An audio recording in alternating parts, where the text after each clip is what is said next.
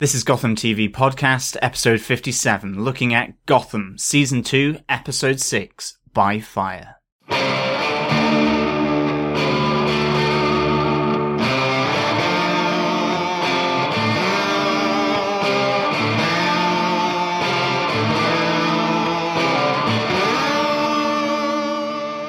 Hey, this is Drew Powell. I play Butch Gilzean on Gotham, and you are listening to Gotham TV Podcast. Welcome back, Gothamites, to this episode of Gotham TV Podcast, episode 57, where Gotham is set alight uh, by Firefly. Such a huge episode, so much going on um, in this episode 6 of season 2 of Gotham.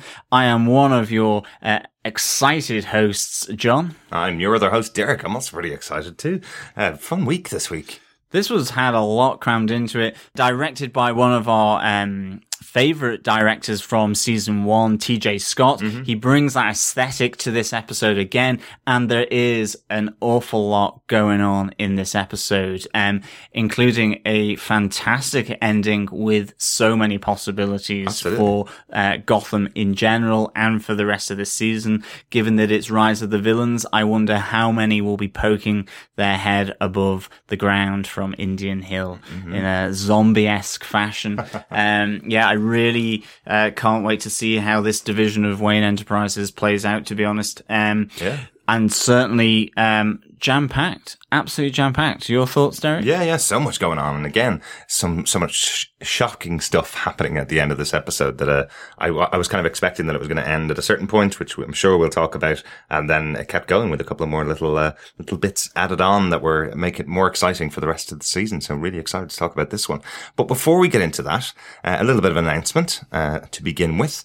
Uh, we're off to a comic convention in the UK, uh, coming up in June. Uh, what's the convention, John? The Ultimates by Starfury Conventions. Um, it's on in Blackpool, so we will be rocking Blackpool um, for uh, a weekend Yeah. in June. That's right, June 12th to June 14th. Yeah, absolutely. Um, and it's going to be cram packed with our favorite Gotham uh, actors and villains uh, from from this season. We have the Penguin. Yeah, Robin Lord Taylor. We also have Butch Gilzean, the gentleman who provides us with our intro every week. Drew Powell is going to be at Blackpool, so hopefully we'll get to meet him face to face. Maybe we can buy him that Guinness that we uh, promised. That's right, that's right. Hopefully we'll uh, we'll be allowed close enough to give him a Guinness.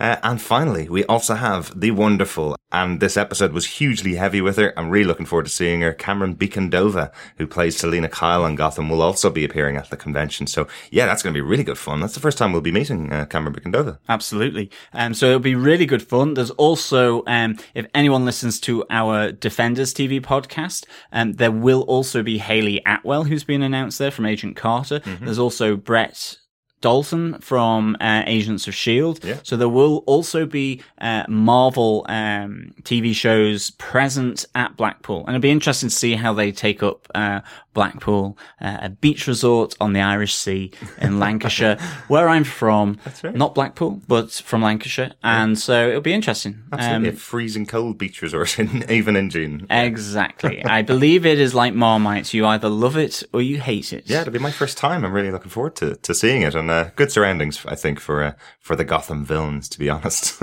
Absolutely. Uh, if you want to get tickets for the Ultimates event in Blackpool in June, you can get them from starfury.co.uk. Uh, it's just the regular tickets and the child tickets available left now. I think the um, regular tickets are ninety five pounds uh, for the three day weekend, which is a pretty good price to get to meet Absolutely. all those wonderful stars of Gotham.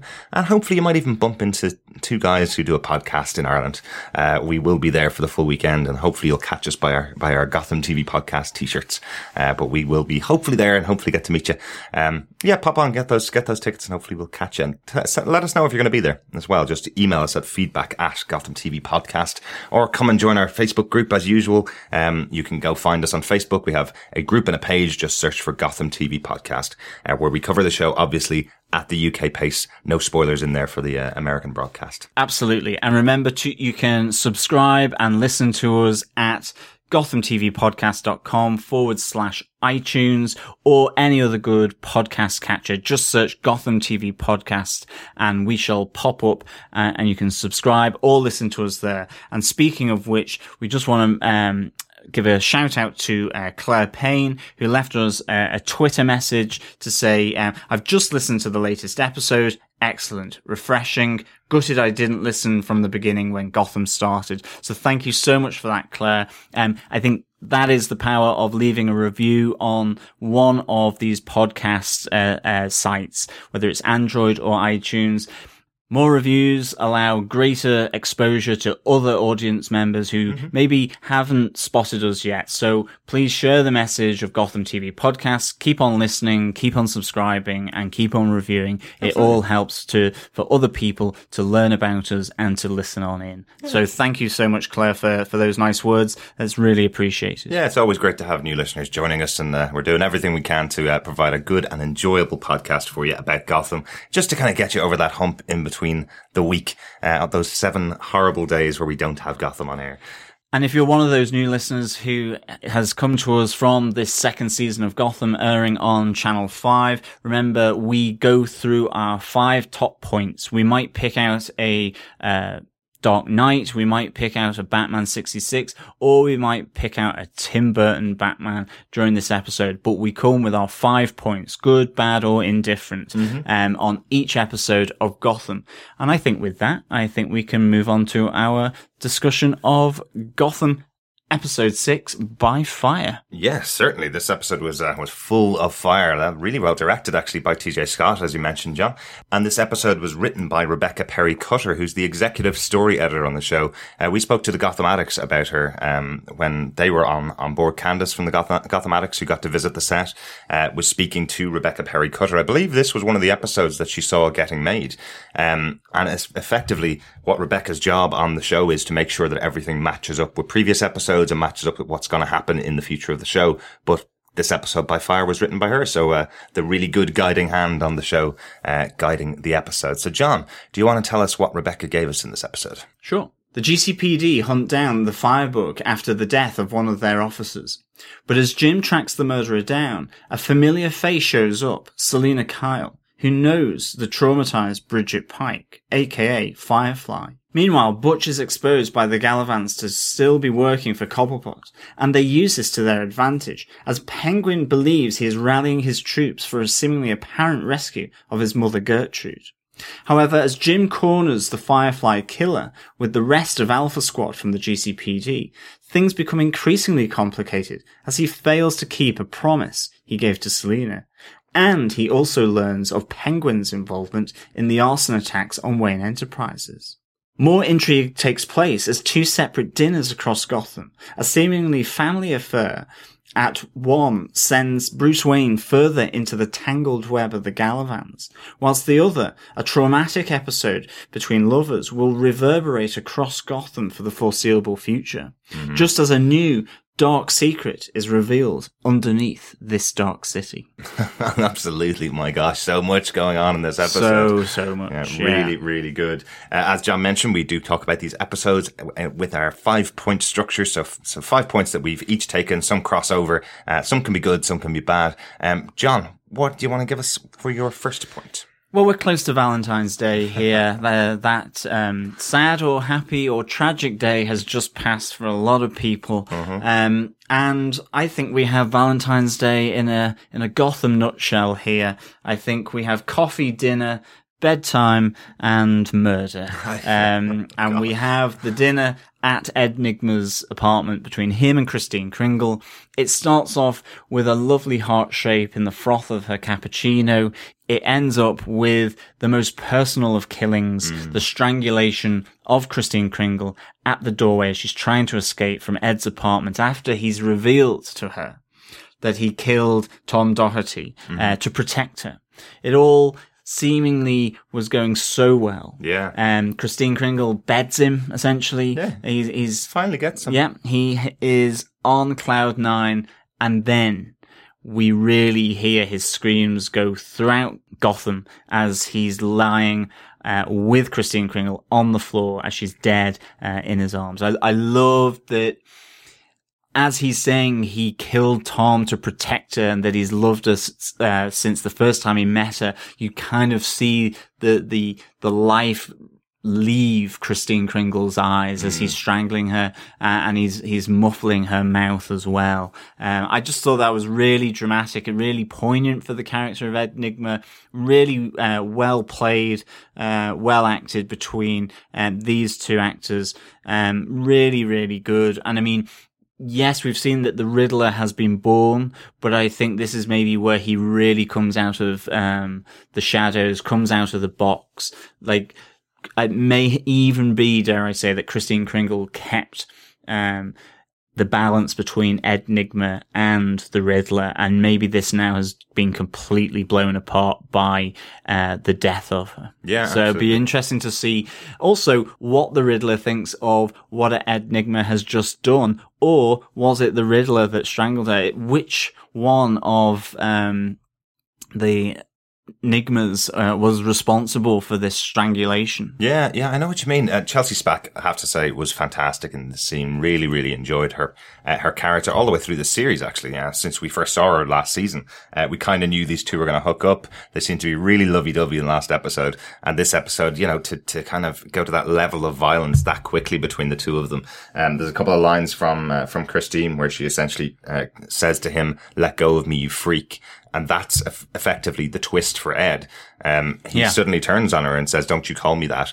And then he's trying to make her shut up and make her stop talking to him. But it does feel like it's Ed Nygma. It doesn't feel like it's Evil Ed to, to give him the, the name that uh, that Cory Michael Smith has given him. Uh, it doesn't seem like it's Evil Ed that kills her. It seems like it is our Ed Nygma that we've seen, the polite, innocent, quiet guy, um, that actually has taken this step and killed her himself. And the thing is, as well, um, you know, in the interview we had with Cory Michael Smith at New York Comic Con back in October of last year, um, you know, how he was saying, well, sometimes you need that other side of you to get the girl. You know, it, it's taken him long enough and, and evil Ed has managed to, to, to get the girl, Kristen Kringle for Ed Nygma.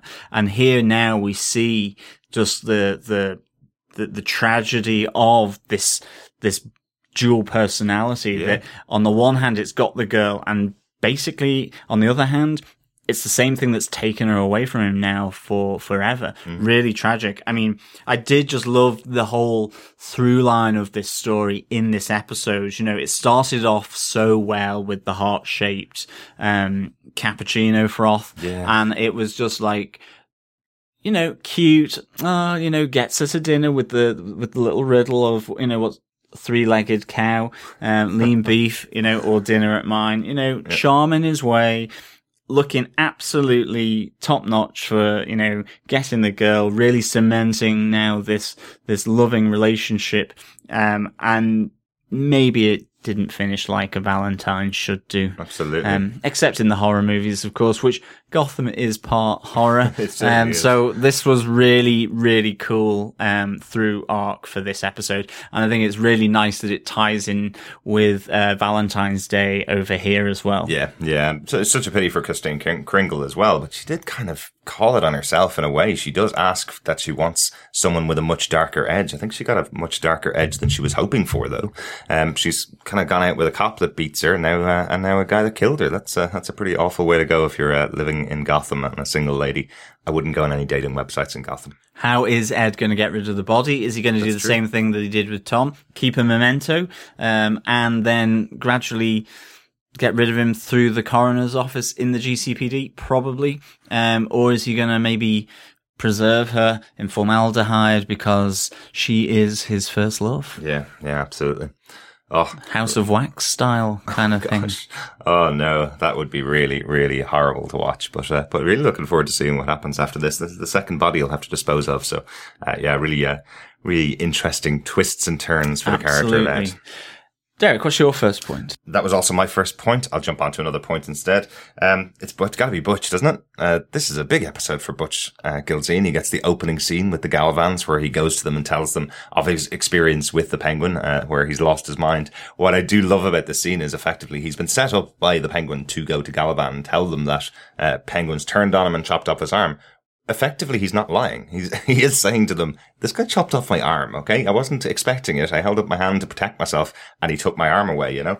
Um, but what I love about the scene is once again Tabitha the back and forth between him, between her and him, where she's standing over looking at him going, he's pretty cute. He's like, um, he's like a lonely bear, you know? Yeah, yeah. I love her little interplay and then says, uh, wouldn't it be really fun if we put put nice uh, implements on his hand now? We can use it to put on some knives. We can use it to put on a really small um, chainsaw like Ash versus Evil Dead, uh, or we could put a mallet on it. And of course, the one they choose, which is my Batman 66 moment of the week, uh, the one they choose is a tiny mallet, which is absolutely useless. Absolutely. it's not even a claw like you get with a pirate where he's able to pick things up with it. He just hits stuff with it. Unless he's going to be doing some DIY. Um, absolutely useless. I like the nod back as well with Barbara Kean there saying, you know, he was a nasty man to me. You know, he, he kept me in prisoner in a room. Um, he kidnapped me. Really like that little nod back to season one. Absolutely, and that's the thing we spoke about again with Powell. Um, what we spoke about was the fact that Butch, without Butch Gilzean, we wouldn't have Barbara the way she is. He's the one that pushed her over the edge by kidnapping her effectively in her house. Um, and treating her as badly as he did. He's kind of the, the instrumental part. And now he's on the other side of the table, uh, where he has to go to them and plead for, I suppose, his life almost and say to them, I can work for you. Do you trust me even though I did those bad things to you? Um, really interesting. Uh, really, really liked it though. And there's some interesting other stuff in here. Is his reprogramming broken by Tabitha? It seems like she was pretty convinced that she was going to be able to break the programming that Victor Zsasz did to him, um, to make him work for Penguin. It, he's gone back to Penguin. He's saying that he's, uh, that he knows where his mother is, but is it broken now? Are we going to see next week that he is actually working for Galavan now of his own free will and he's out of that, uh, that control that we've got from Victor Zsasz? I'm really intrigued by that. Yeah, I mean, I also like the fact that, um, you know, I kind of right from the outset thought, you know, Galavan is not buying this, but he accepts him into the fold. And then you get that whole revelation of, you know, which is absolutely right. He was loyal for Fish and he was loyal, albeit programmed loyalty with Penguin. And I love how Galavan sort of pulls this out and says, you know, you are loyal to a fault. Unfortunately, you're loyal, still loyal to Penguin. Yeah. Um, and I love the fact that then he sees this as an opportunity though to make him loyal to him uh, through maybe the tweaks and the whipping from Tabitha. Um, you know, really, really good. I think as well. Um, this this is the first time we hear um, Tabitha called the Tiger Lady uh, right, by yeah. Butch as well, and well by anyone in, in Gotham. So maybe you know with the whip and, and all this, we are seriously beginning to see you know the Tigress come in here. Like the when the character was cast as Tabitha Galavan, we were informed that she was going to be Tigress in the show. Uh, but yeah, you're right. This is the first time that she's called uh, called even something close to that. So Tiger Lady, I guess, is uh, is the version of that. But yeah, really, really exciting and a good a good big episode for Butch. Uh, definitely, I, I again. I'm excited to see more. I think last week I said you don't chop off somebody's hand, hand and then kill them in the next episode. I must say, when the whip was going round the neck of Butch Gilzean in Galavan's uh, apartment uh, and he's being strangled and pushed to the floor, I actually thought that was the end for our fair dear Drew Powell. I thought that might be the end of his uh, of his time on Gotham, but uh, but no, he's still there. He's still fighting his corner. So uh, yeah, excited to see more. bruised and battered by the end, but there nonetheless. Absolutely, uh, John. Do you want to give us your next point? I do. Jim and his promises. I love the fact that he was called out by Captain Barnes, even though Captain Barnes doesn't know maybe the extent of, of, of the, the promises and more promises that Jim has made over his time at the GCPD. Um, and obviously we've mentioned this before that it, it will, you know, come to be um, maybe a bit of a burden to bear for, for Jim with, with Penguin. But I, I love here that Captain Barnes calls him out on his promises, but this time it's to the promise he's, he's made to Selina Kyle. Yeah. And it all links in kind of with the fact that, you know, Jim's had a note put on his file by Captain Barnes, um, because he was, you know, beating up a suspect. Yeah. Um, and, you know, there's a line and we can't cross that even though we're at war. We have to, um, tread carefully along that line. But then he calls Jim out to say that you can't make promises that you can't keep. Yeah. And this is the one that happens to Selina. And it has, huge implications for his relationship with Selina. I mean, we see right at the end, Selina is like, I wish I had never spoken to you about it. Uh, I mean, almost, I wish I'd never met you kind of, um, vibe to, to that exchange between Selina and Jim. Absolutely. Um, Never she- trust a cop. Like, yeah, yeah. she feels completely betrayed. She thinks obviously that Bridget's dead. Mm-hmm. Um, I'm sure that'll be one of our other points um, moving forward. But like, um, I loved the ramifications of Jim making a promise to someone that he can't keep, given that he has ultimately kept his promises so far with Penguin. Yeah. Um, and I, I think this is a nice call out from Captain Barnes uh, in this episode. I really liked it. I thought it was pretty neat. Yeah, yeah, definitely. It was a, a little, some little notes that I took about it as well, um, where essentially Barnes is like Jim was when he arrived in Gotham last season. He's a former military man. He does have that uh, uphold the law, but don't cross this line kind of attitude. And now Jim is kind of almost in Harvey's position, where he said, "I I came to this city like that, but." Gotham's a city of grey areas, uh, and I I have to cross some grey lines and some some blurry lines to uh, to get the job done now in this city because I can't just go out and show my badge and get the information I want. That's not how Gotham works. Um, but really interesting to see that the strike force, e- although they do report to Jim, are allowed to uh, inform on their superior officers uh, because of how corrupt the Gotham City Police Department is. Um, I think that's quite interesting. and I wonder how that will play out throughout the rest of the season with Gordon. Yeah, but it's also it's interesting that it's kind of it's the reverse of Jim here in the sense that Captain Barnes calls out Jim for stepping over the line that ultimately is threatening or coercing uh, a suspect, like he did in the alleyway, and where he gets the note on the file. And uh, you, as you say, you have that great exchange between you know there's a line from Captain Barnes, but then Jim counters that with respectfully, sir, this is Gotham. Yeah. But Captain Barnes still doesn't want anything uh, of it. But then Captain Barnes is all, all, still on that line. Yeah. When Jim crosses it the other way, where he's trying to protect someone, he's trying to say that yes, Bridget's killed these people, but there's a reason for it, and that's because she was bullied, she was prisoner by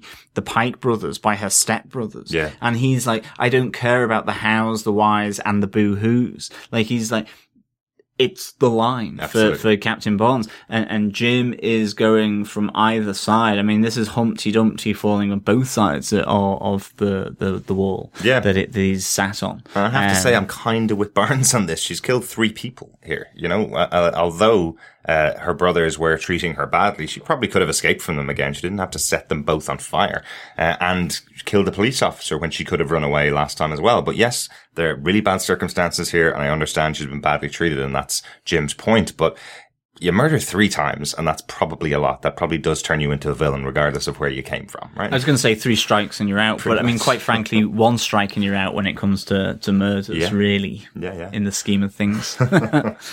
Derek, what's your uh, next point? Uh, my next point is a, a big episode here for our Selina Kyle. Um, yeah, lots going on for Selina in this episode. I have to say, Camren Bicondova is is doing such a great job as this character of Selina Kyle. Um, some brilliant moments in here. Uh, I love the fact that it's Selina that comes up with the plan of how to get Bridget out of the city. That they're going to go and rob the money from um, from the uh, slave traders, I guess, or um, what you call it, human traffickers. Um, she goes and comes up with that whole plan and effectively tells Bridget that no, you don't release the girls. You don't save anybody. You just go there and get the money because that's what we're looking out for is us.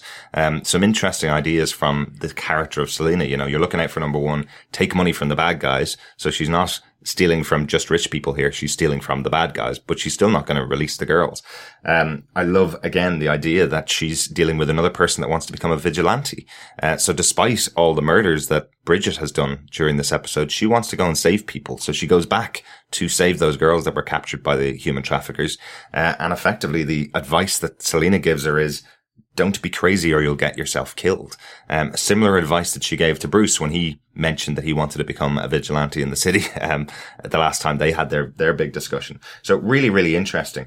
Um, but also they have a great Catwoman moment in this episode. I love Big time, yeah, yeah. Where, where she takes the gun off uh, Kale Pike. Uh, he's pointing a shotgun at her. He grab she grabs it by the barrel and then does a flip over his head that only a professional dancer could do. Uh, absolutely fantastic and really good Catwoman moment. Yeah, great moves by Selina there, and I love the fact that it was done kind of in silhouette un- underneath uh, the bridge. I, like shot. again, really well shot. The um, just that whole silhouette, uh, the the darkness and the dancing of the the the, the outlines of these characters in silhouette, and I, I think that couples nicely with the idea of the fire being used here, like a real motif. I think from the director and from the the script writers. I, that's how I took it anyway. That there's light and darkness. It was really really good. Yeah. Um, and I, yeah, I agree. I, I think this was a, to me, this is the best Selina Kyle episode so far. I, actually really liked the relationship that she had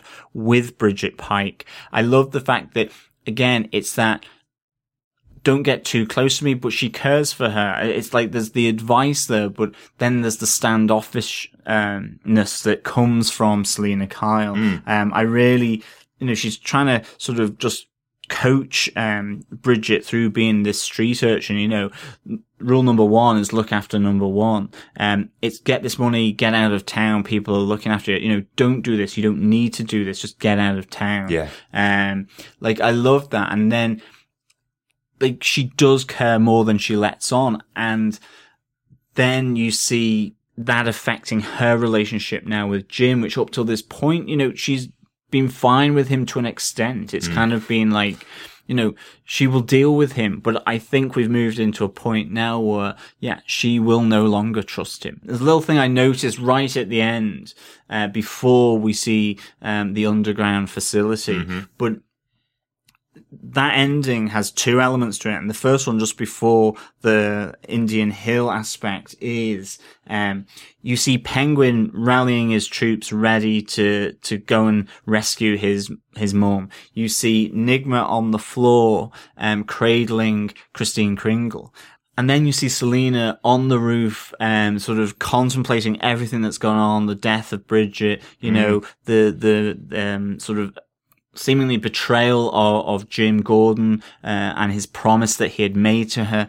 Uh, and this, to me, these are the three original villains um, of the piece, all maybe just moving down further into even more villainy. I think we'll see more Riddler-esque um, shenanigans from Ed Nygma. I, maybe for Selina Kyle, this is her breaking point with a fine line and she really does commit herself to being a cat burglar and, and a thief without respect for the law. Yeah. And, and with Penguin, it's again, it, it's him notching up this taking back Gotham, um, and, and moving from being the one who is, um, being bribed by Gallivant. So I, I really like that ending. I think it neatly encapsulated the three sort of central villains, um, here really well. Absolutely. I have to say that scene uh, with Selina crying at, on the rooftop, I think it's a beautifully shot scene. And again, I mentioned the acting of Camren Bicondova. This is probably my her finest hour for me. I think she's really acted so well in this episode. And with so much to do, she's dealing with almost every character in the episode as she moves around, as Selina Kyle, the character, does. She generally will move around Gotham quite a lot. Um, but yeah, I wonder what the impact of this is going to be. She already distanced herself from, uh, from Bruce before. She's distanced herself from all the other characters. And now she's the only person that she's really had a connection with Yeah. is Bridget. And now she's lost her. So is this, as you say, she, is she now resolving to keeping separate and keeping on her own? And once again, looking out from number one again. Yeah. Yeah. Really interesting though. That was my point on Selina. John, do you have another point for us? Yeah, I mean, I one of my points was Selina and Bridget, so I think I've covered it there. But uh, my other one, big one, Indian Hill, the Yes, division absolutely. of Wayne Enterprises, and actually we see that Bridget um, is not as crispy toast as we thought she might have been. um, so, which I'm kind of glad at. Actually, I'm glad that Bridget and Firefly are not dead. And, and the fact that she's going to be experimented on, maybe even more so down in, um, this facility underneath Indian Hill, that she's going to become a Firefly that were I don't know. She's more integrated into, I don't know, uh, shooting fire out or that she's protected against fire. I mean, I think you made an interesting point after we'd watched it about, you know, that her suit is fused with her, with her own body. Yeah. Uh, melted to it. And so therefore now she's kind of fireproof. Exactly. And that would be a really cool thing to happen that they begin testing on a, uh, that aspect. Absolutely. But- so essentially, the doctors who are standing over her explain that that's the reason she's been brought to Indian Hill, which gives some explanation to, behind what Indian Hill could possibly be a, a research facility or a testing facility for Wayne Enterprises. Really interesting concept. this links back to um, the dark elements of Wayne Enterprises as well. It's a division of Wayne Enterprises. It links back to um, Falcone asking for um, Indian Hill toxic waste dump from That's right. in one of the big deals. You know, what's so uh, important that's at Indian Hill? This idea that you have this facility um, experimenting, testing um, for new weapons, uh, new materials, um, on human beings. And I mean, you know, as Bridget is wheeled down the corridor of block three at Indian Hill facility, um, where I think she'll spend, um, some more time, um, of down there, you know, we see her looking one side. I think we glimpse a fetus. I think we see a hand or, or two hands coming from a tank. Uh, we have no idea what's in there. Um, have an idea. We have a woman in PVC looking very Catwoman like, uh, but obviously we know that she isn't. Yeah. Um, and then finally a large man in underwear in a nice pair of, uh, trendy Y fronts, uh, chained up. I wonder whether that's Viper-esque, uh, whether that's a Bane-esque in, in some way. Maybe. Because he's quite heavy set. Um, his face is, isn't covered, but he, he's strung up. Um, so some really interesting um, nods along the corridor, but we don't see Jerome, for example. Yes. Um, we don't see the electrocutioner, say, for uh, as another example. So it'll be interesting whether any of those uh, villains from season one have made it down uh, to uh, the facility at Indian Hill. But it's really good to start to see this dark side of Wayne Enterprises. And uh, what was the laboratory on, on, on the dock front that uh, I think it was in the Viper episode at the end of that, where um, you know this sort of weapons uh, experimentation and testing has been exposed. That's right. The um, one that Molly yeah. Mathis from uh, from uh, Wayne Enterprises was pointing at. Yeah. Exactly. So this is really nice. Again, another nod back to uh, season one. Um, and it's getting dark and Mm-hmm. dark, it means juicy. It means like really beginning to get sort of Interesting. uh, interesting. Yeah. Um, and blurred and ambiguous Yeah. for, for Bruce. I love the fact as well that, you know, we have the little chat between Bruce and Galavan talking about Bundeslaw and, and Galavan's knowledge that there were bad things or corrupt things, uh, or, or things that really, um, Wayne Enterprises shouldn't be doing. How much does Galavan know of Indian Hill? Um, is he seeking to release these terrors from underneath the ground? Yeah. Very interesting. Yeah, I was wondering if those two arms that were coming out of that box were uh, were, were possibly Fish Mooney potentially. They look like female arms to me. Um, we know that Fish Mooney is returning, so I wonder if she was captured and put into Indian Hill. But the one thing that does make me question that is, well, what was her superpower that would be under research at the facility? Um, she didn't seem to have any particular powers in season one, so I'm wondering if there's anything that uh, any reason why she would have been captured and put in into Indian Hill. Uh, the one other character that I think it's possible to have been put in here is potentially the young Scarecrow from season Yeah, one. Yeah, that'd be cool. Um, like he was affected by his father's uh, serum, um, which turned, which made him crazy, and he could see the scarecrows coming towards him in, in episode fifteen of season one, wasn't it? Um, so it'll be interesting to see if potentially that's where he's been transferred to. That'd be quite a nice little touch and tie back to to season one of uh, of Gotham, wouldn't it? Definitely. Um, I'd love to see um, Jonathan Crane come back. I loved those two episodes where Charlie Tahan um, was playing Jonathan Crane. Really good. Um, it would be great to see him back, you know, a worthy villain, worthy of Rising in season two, definitely. Absolutely. Um, and probably the Rising maybe links to this underground facility, the, the zombiness of it all. I'm kind of loving as well. Absolutely. No, really intriguing, really intriguing close out to this episode. And I thought, as I mentioned earlier on, I thought the strangulation of Kristen Kringle would be the end of the episode. I thought that's Oh, where the credits too, are going to roll, uh, with Ed holding her in his arms and screaming uh, out to the out to the night. But no, we get a, a really intriguing, and it's what episode six of season two now. We're not even you know halfway through the season, and we've got this big reveal of uh, the Wayne Industries research facility under the ground of Indian Hill. Really exciting and really interesting to point. Really. Yeah, cool. Very cool. Derek, what's your final point? I think we have to talk about Bridget, really, don't we? There's uh, quite a significant uh, character in in these two episodes. I love that we got two complete episodes with this character. I love that we saw the turn uh, for her uh, in the last episode. I mentioned I kind of called her a Disney princess almost, where she's sweeping the floor of her uh, ugly stepbrother's house, kind of thing. You know, um, in this episode we see the complete turn for the character. She says that she's taken on board Selina's uh, advice to her that she's now free by killing her two brothers and burning the two of them to death.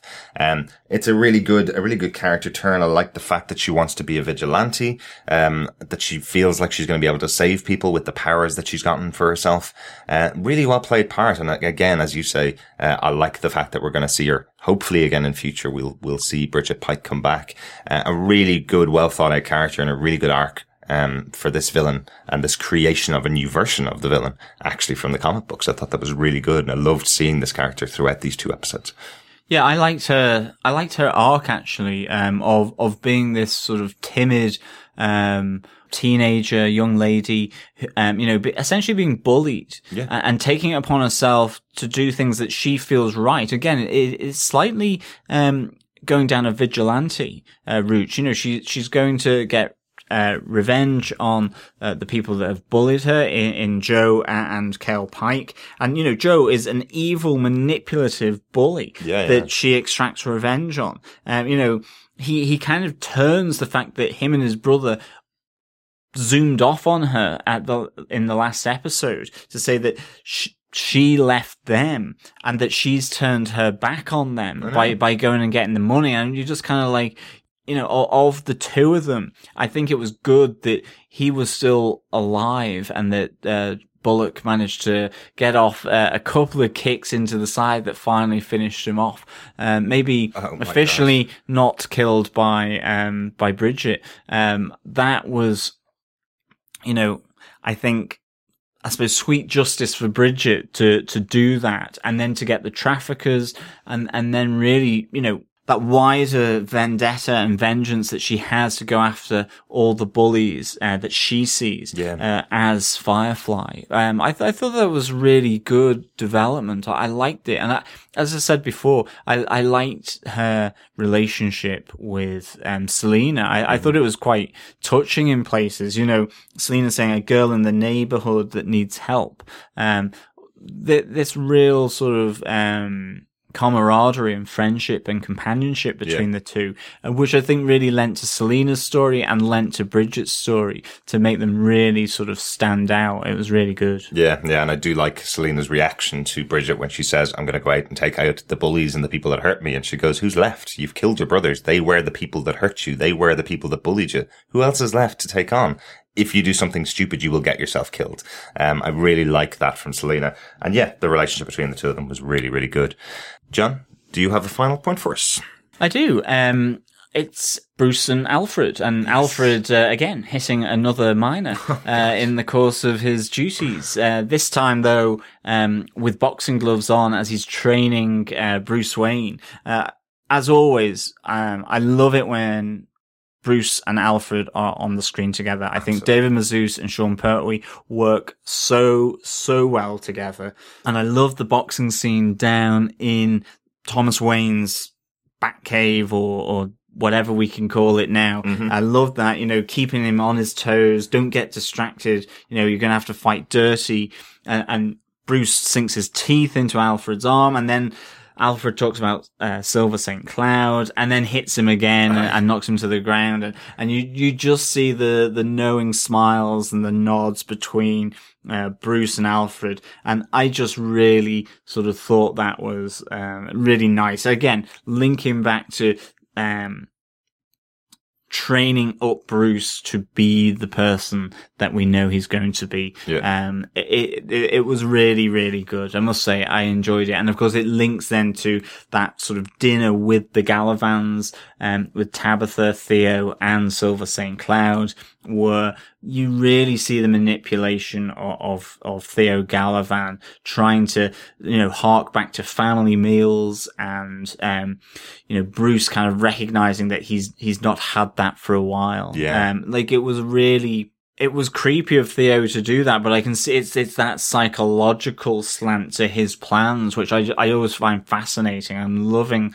that side of Theo Galavan that he is so manipulative. Absolutely, I thought it was a bit harsh when he raised a glass to family in front of Bruce. I thought it was a bit. It harsh. was a bit like, to family, which you don't have, Bruce. Yeah. Uh, would you like us to be your family? Yeah, I thought that was a bit a bit harsh. But again, bringing him to the bosom of Mm-hmm. the Galavans. Um, but little does he know that it- it will end potentially with a big whopping knife in the back. No, absolutely. Yeah, yeah. It does look like uh, Galavan is getting himself set up for his place on the board of Wayne Enterprises, or at least controlling the board of Wayne Enterprises, as he seems to control quite a lot in the city uh, already. You know, I'm, I'm presuming he's pretty much dead set for mayor after uh, that opening scene where he has the senator hanging himself on uh, on a stack of books just to get him to back Galavan's play for mayor. Uh, I thought that was a really uh, really cruel scene, but yeah, throughout uh, throughout this, he does seem to be um, really manipulating the city of Gotham quite Yeah, well. big time, big time.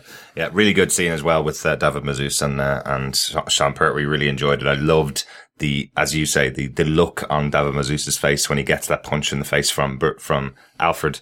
Uh, there's no no uh, anger in him that he's just been taken for a fool by being told that oh you're going on a date with uh, with Silver St Cloud and then getting punched. It's that look of oh you got me again. He always gets me, but I'll get him one day. Yeah, exactly. Uh, yeah, really really, good. yeah, really good. Yeah, yeah, enjoyable. Um, I think that's it for our top five points for this episode. I just have one quick note, which was my Bullockism of the week. Yeah. Uh, this was uh, the wonderful Harvey Bullock and a return from Ivy Pepper, Clare Foley, uh, who played Ivy, Ivy Pepper in season one, returns and has a wonderful little interrogation with Harvey Bullock where he says to her, uh, ginger to ginger, I know, I know you know where Selina Kyle is. Love that little, uh, little moment from him.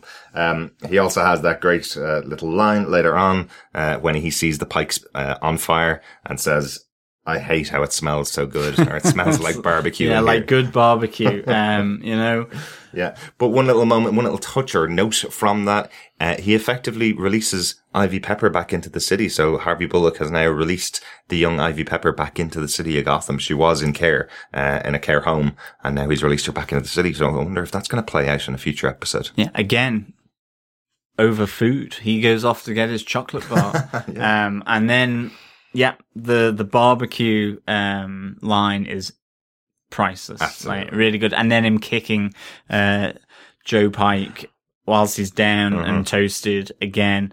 It's classic. Uh, Bullock uh, from Gotham, like really good. And the react, the sigh and reaction from Jim of, yeah, you know, we could probably have interrogated him, but now he's dead, Harvey.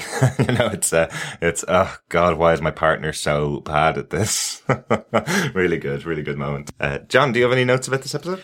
Um, only just I loved it when Bridget burnt her two brothers. I loved the the reflection in the kind of insect bug eyes um, of of her suit. Yeah. Um, as they're both burning, and I, I love it later on that she kind of makes the nod that you know. Joe burned the brightest. Um, you know, a really good little moment, I think, and a great image to take away from this episode of, of the Firefly. Absolutely. I have to say the fire in this episode was fantastically done. Um, I know Bridget is alive at the end of the episode, but the scene when she's standing in front of all the cops and sets fire to the police car and then the fire shoots back onto her, uh, as she goes up in flames effectively. Uh, I thought that was really, really well shot and looked really dangerous. It looked completely realistic. That looked like fire on the set. Yeah, definitely, Wasn't, yeah. wasn't certainly wasn't CGI by the, by the looks of it anyway. May have had some, but it, it was a definite sort of. It looked like a physical effect. Yeah, yeah. So really good and really dangerous stunt work, I think, uh, for that. Uh, it looked fantastic, I have to say. So all props to TJ Scott for that one. It was a really well put together scene. I'm sure all the stuntmen had a, uh, had a long day working on that, making it look good. So John, overall, I think that's the end of our notes and points on the episode overall. What's your feeling on the episode itself? I think it was a really good episode. Um, you know, I'd definitely give it uh, four batarangs out of 5 Um, like for me, it just had an awful lot going into it, but it all meshed in really nicely. Yeah. All the key characters, and for me, without a shadow of a doubt, it was the Selina Kyle storyline. I think this is her now breaking from trusting the law and maybe really coming into her own as a cat burglar. Um, I, that I really liked. I think there's some really good, uh, like through stories, as, as I said, with, with ed Nygma, but also with Selina, as I've said, and also Bridget and leading to then, uh, Indian Hill. Really good reveal at the end Yeah. Really plays back to you know the viper episode uh, really links into the dark forces at work in wayne enterprises and all linked up nicely with the ongoing theo galavan plot um, and now with with Butch and Penguin being embroiled in it as well. And I thought it was a nice little touch with Captain Barnes and his promises. To me, that was like all of the episode. Really done really well. So this was a great episode. Absolutely. Absolutely. It always delighted when we get one of these episodes where it's a two part story and you get to experience the character a bit more than you, than you used to in those uh, one and done episodes we had in season one. So I think season two is really doing this right, uh, really getting to explore the characters and have things that are carrying for every character from episode to episode. I think that works really well. I'm really excited to see more of the show. So with that, I think it's time for some feedback, John. Yeah. So if you want to send us your feedback on the episodes of Gotham as they go on, all you need to do is just pop us an email to feedback at Gotham TV podcast, or you can come and join our new Facebook group. We've just set it up last week uh, so that we can talk about episodes of Gotham in the UK pace, I suppose, because there's a lot of places that are spoiling the US episodes. Uh, so I want to make sure that uh, we're able to discuss the episodes without getting spoiled for future stuff. So just come find us on Facebook at Gotham TV podcast. Um, we have the group and the page on there. So just come find us uh, there and we'll accept you to the group. And of course, on Twitter, we are at Gotham TV Podcast. So you can always uh, leave a tweet with us on our Twitter handle as well. Absolutely. Uh, and speaking of Twitter, our first piece of feedback comes from Paul Edwards, uh, who sent us a direct message on Twitter. He says, question for the podcast. Do you think Theo is a crucial character for the development of Penguin's nature in the Batman era? The tactics, tactics he uses against others, etc. And do you think the new GCPD task force will be corrupted? So two questions there from Paul. John, what do you think? Do you think uh, it's Theo Galavan who's going to help develop Penguin's nature in the comic books? I think so. I, I think Theo develops Penguin further. I think Penguin was always a good manipulator, but he has been out manipulated here by Theo. E- even if Penguin gets, um, gets his revenge on him, which I, I feel is probably highly likely. Um, He did take his mother after all. he, yeah, absolutely. But Penguin is now has gone from being king of Gotham to working for someone else and taking all the heat for it as well. Uh, pardon the pun. Um, so I think Penguin will be affected by this kind of setback as he would see it. Um, but he will learn from it because he's clever. I mean, you, you saw him still trying to find that one weakness from last, um, the last episode where we got a sort of a, the story behind the Galavans, and, and we'll see how uh, Penguin puts that to you. So I, I think they're both um, serious manipulators, and I think they will sort of learn from one another. But in particular, the fact that Penguin has been um, topped here in, in, this sense, he will probably take that and, and learn from it because that that's what he does. Definitely. Yeah, yeah, totally agree. I think Penguin has been more of the kind of passive, uh, almost, uh, manipulator where he says a casual word in some, in the right person's ear and it gets passed around and, uh, it all gets hidden behind, uh, kind of these Chinese whispers of where this, this manipulation came from. That's kind of the way he went through working with the mafia in, uh, in season one of Gotham. This time you've got someone like Galavan who effectively, yeah, puts somebody up in a noose, uh, hanging and says, are you going to get my support or are you going to die? Basically, that's his kind of version of a character. I think Penguin's going to start using some of those tactics and techniques, uh, as he goes back into control Gotham. Yeah. And then I think in relation to the new GCPD task force, will it be mm. corrupted? I definitely, I think we talked about this, uh, last week. Definitely it would be absolutely great to see that. Mm. Um, and in particular, I just thought Captain Barnes played it so down the line in his response to the behavior of Jim that it would be great to see that corruption eke into the Alpha Squad. Yeah, it's interesting. Interesting. I'm not seeing that there will be that they will be corrupt yet, but so it'll be a bit of a, a rug pull for me if they are, especially given that these guys are all chosen from um, from the academy by Jim and Barnes, you know. So it's going to be quite interesting if Barnes is is playing the long game and is is in the pocket of Galavan. that'll be quite interesting. My feeling is that Jim's actually becoming more in the pocket of Galavan, um, because he's already doing things outside of the law, and he's now given uh, Galavan his his support uh, in the in the election to mayor.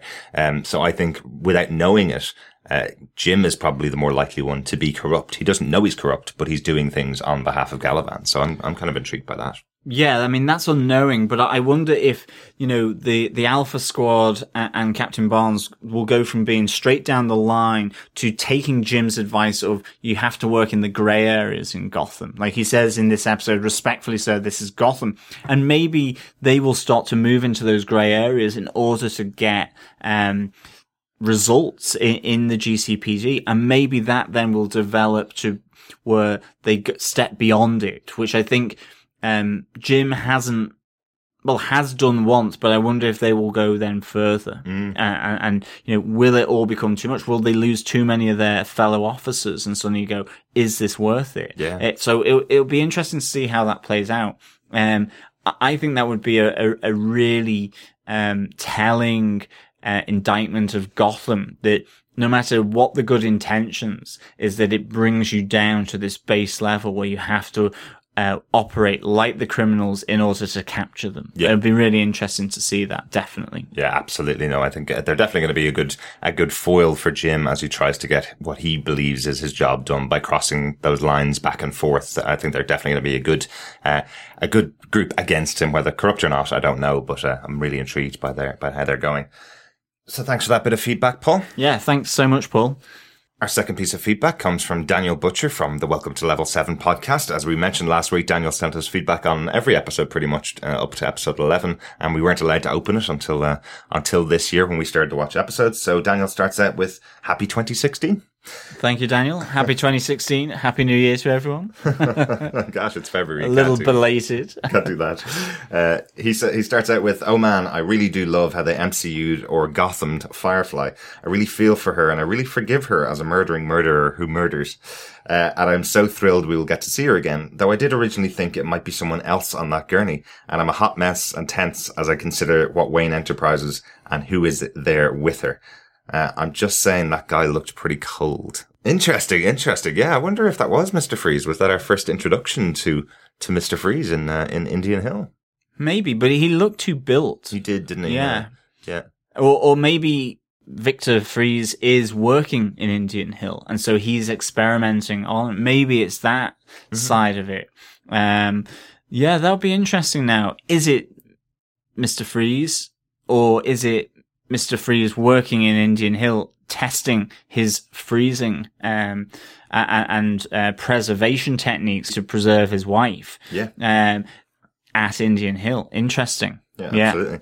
Uh, and, and, just to your point there, you thought there was somebody else on the gurney. I'm, I'm, sure that crossed my mind as well that this could possibly be Jerome that was being brought in uh, on the gurney because I didn't think they were going to cut off Jerome for good. But that's yeah, that's definitely uh, Bridget Pike being brought in. You could tell by the eye acting that she's doing that it's definitely Bridget. She looks terrified as she's being uh, wheeled in for for her um, possible experimentation. So Daniel goes on to say, wow, so wow, if you're on payroll for Gotham, don't buy a new house because you never know when you might go. uh, Ed gets everything he wants and then loses it in a very TV choke uh, because seriously, he was not putting enough pressure on her to kill her that quickly.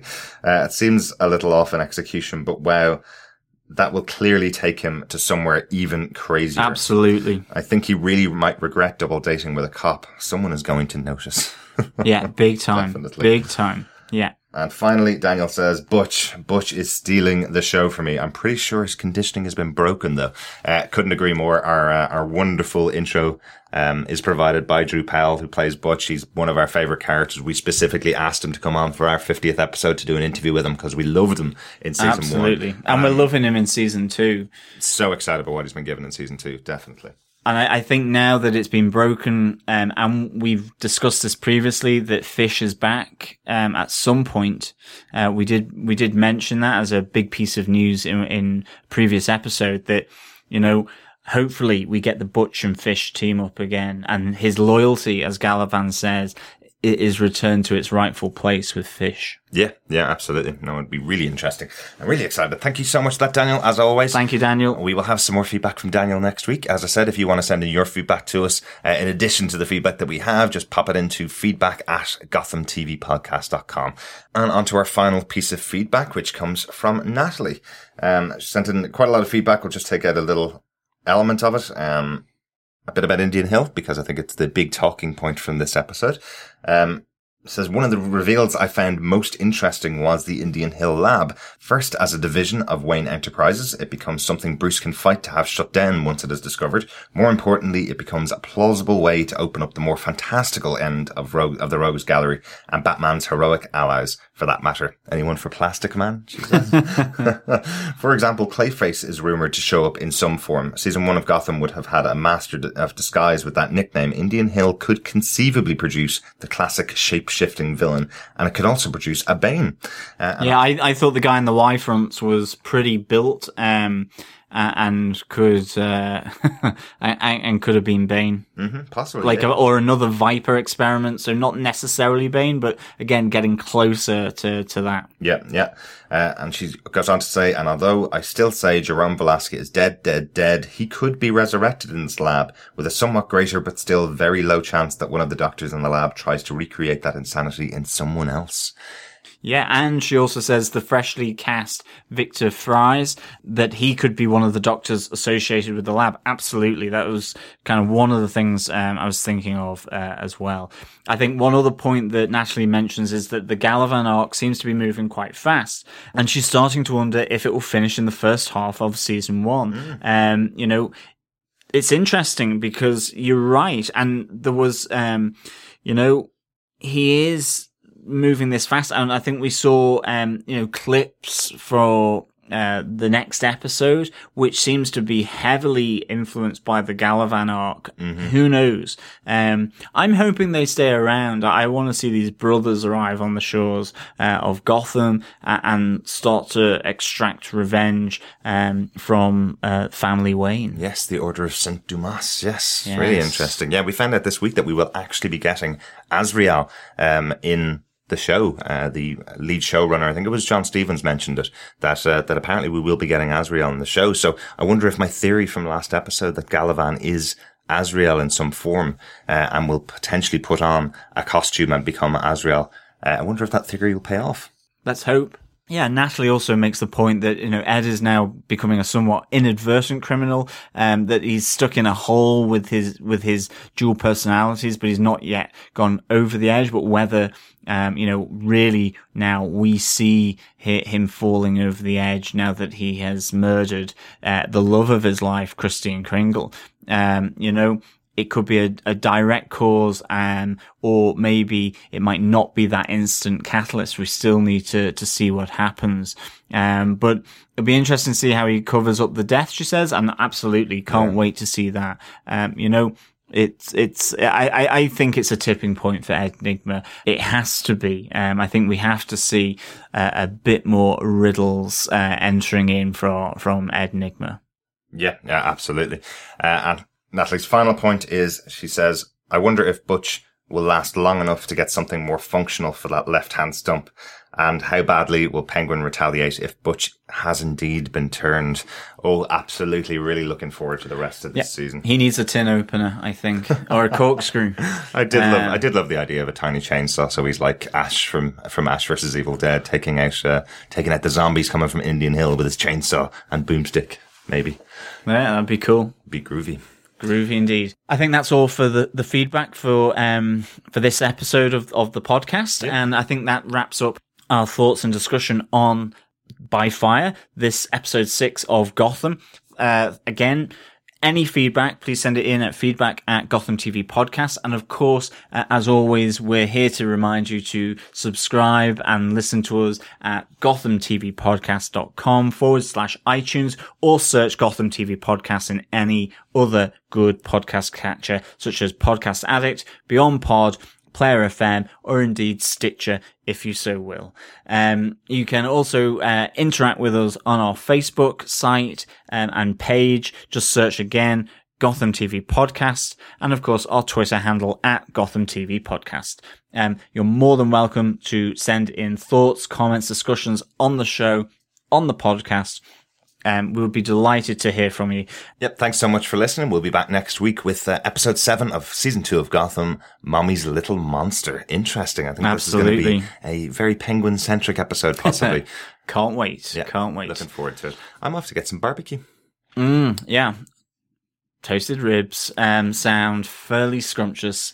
And so thank you so much for listening. Bye.